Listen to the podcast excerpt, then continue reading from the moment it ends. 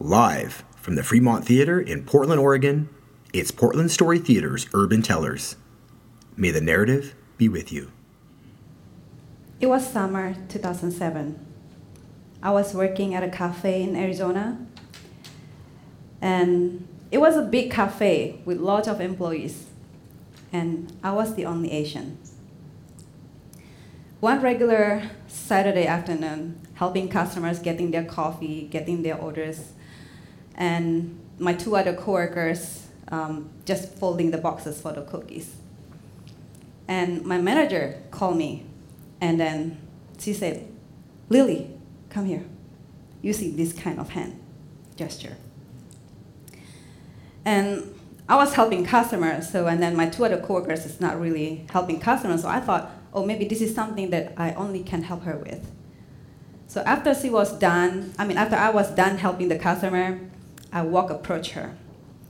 And then she was standing next to a, a display case, and then she pointed out, What's that? And I couldn't see in the beginning what was what was it. So I looked closer and then I look at the glass and it was fingerprints.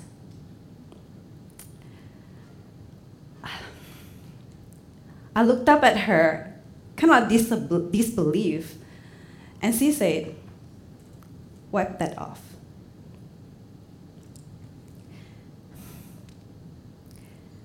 Trying to hold my emotion, I went to get the cloth and I wiped it off. After it was clean, I excused myself and I went to the bathroom.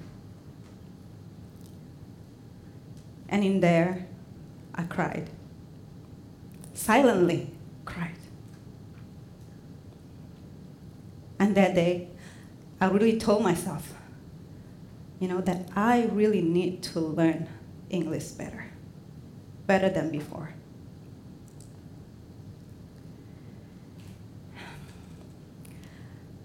I come to America, I came to America, it's not because of war or try to escape poverty, nor did I win the lottery for citizenship. I came to America because of love. Yeah. Yeah. My husband and I met online. And for the record, it's not through AsianWeb.com.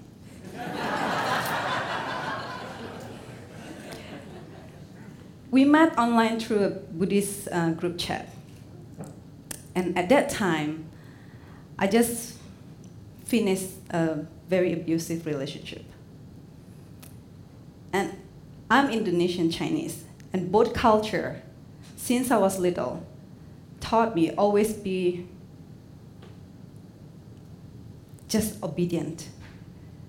Just listen you know, listen when I was young, listen to your parents. When you were, when I was a woman, listen to your husband.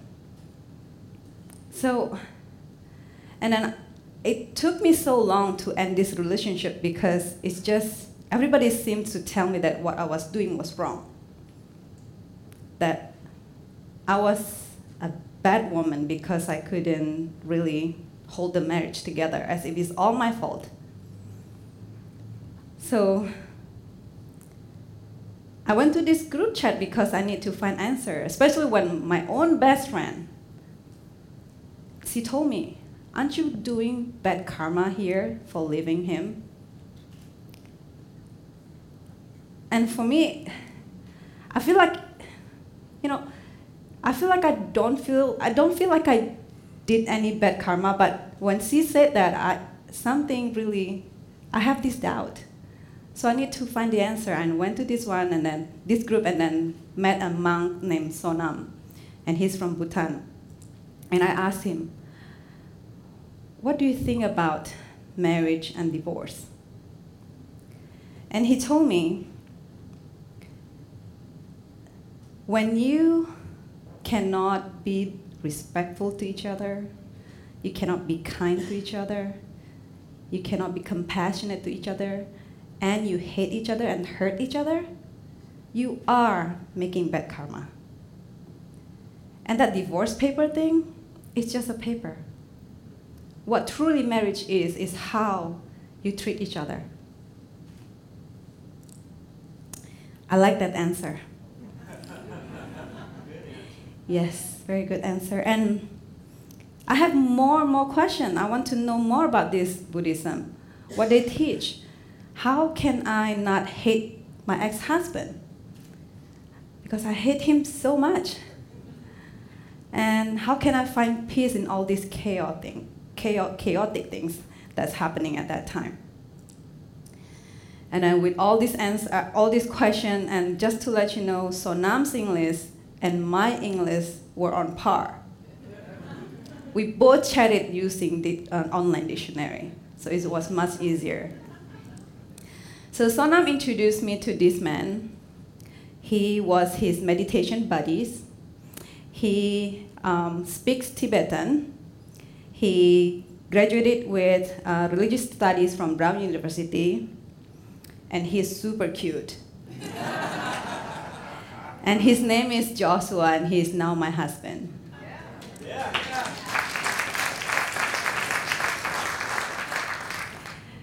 So, long story short, we chatted for nine months. We met a couple of times, and 15 months later, my daughter and I moved to America. Now, here's the real struggle begins. Because in real life, when you live together, you cannot have dictionary all, with you all the time.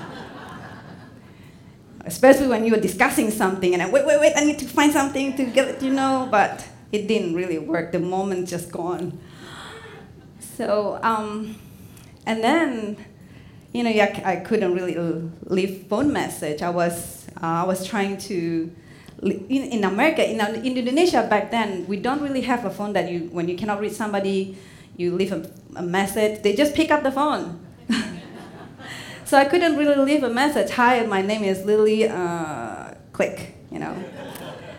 and I couldn't really find a good job, and couldn't really have meaningful discussion. And my husband is really good man. He wants to know how I feel. He wants to know how I think. He wants a good discussion, but I couldn't. I just couldn't. So let alone win any argument from him. so um, the opportunity came when we moved to Portland. I went to PCC, Sylvania, and started my, with my ESL classes. And then day by day, class by class, I'm more confident. I came home with new words, and then, hey, I learned new words, you know, and we talk about it. And then I also learn new words from how people treat me. And it's called profiling and stereotyping. What a good word. Um, people used to ask me, is Lily your real name? Don't you really have that the hard pronounced name that you have to change? And one day in a class, um, one older uh, student, uh, an older student like me, he asked me, "So you come to America? So what do you want to do when? What do you want to do later?" And I said, at that time I was thinking what career I want to do, and I like to cook, and maybe oh maybe just um, open a cafe. And he said, "You people usually open restaurants." And the most common thing is that um, when they find out my grade, they'll, uh, they'll say, oh, you Asians just overachievers. So just for me, they don't really know how hard I work. You know, I, I was a full-time student. I worked two part-time jobs. And then I was involved with Phi Theta Kappa, a lot of volunteer work. And also on top of that, being a mother and also being a wife. All those years, mostly, I went to bed when my family already asleep. And I woke up when they were still sleeping. All those hard works. But I love it too. Six years of schooling, I graduated from Lewis and Clark with bachelor degree in psychology and minor in art history. Which I couldn't have done without the support from my family, from the people who are around me, from my advisors, from my professors, from my people who don't even know me but believed in me that I can do this.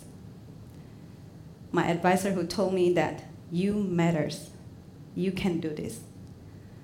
My other advisor who told me that when I said, I just can't believe I'm so lucky.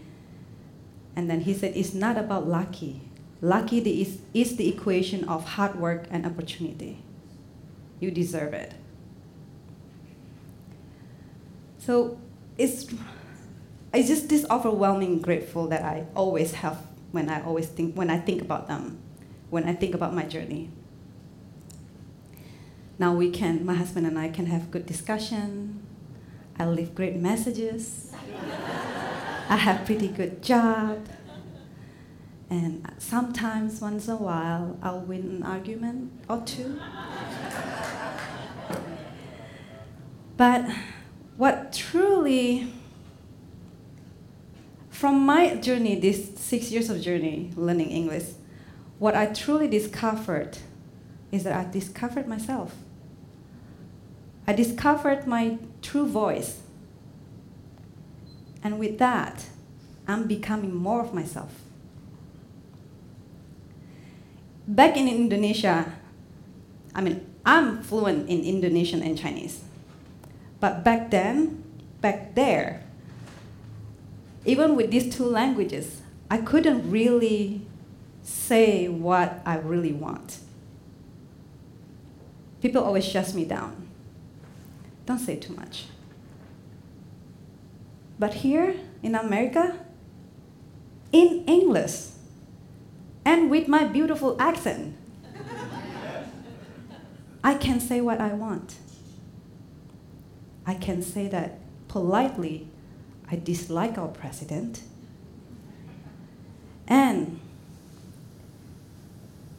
if I encounter such racism and incidents again, here's what I'm going to tell them. Dasar orang bodoh. and I'll let you figure out what that means.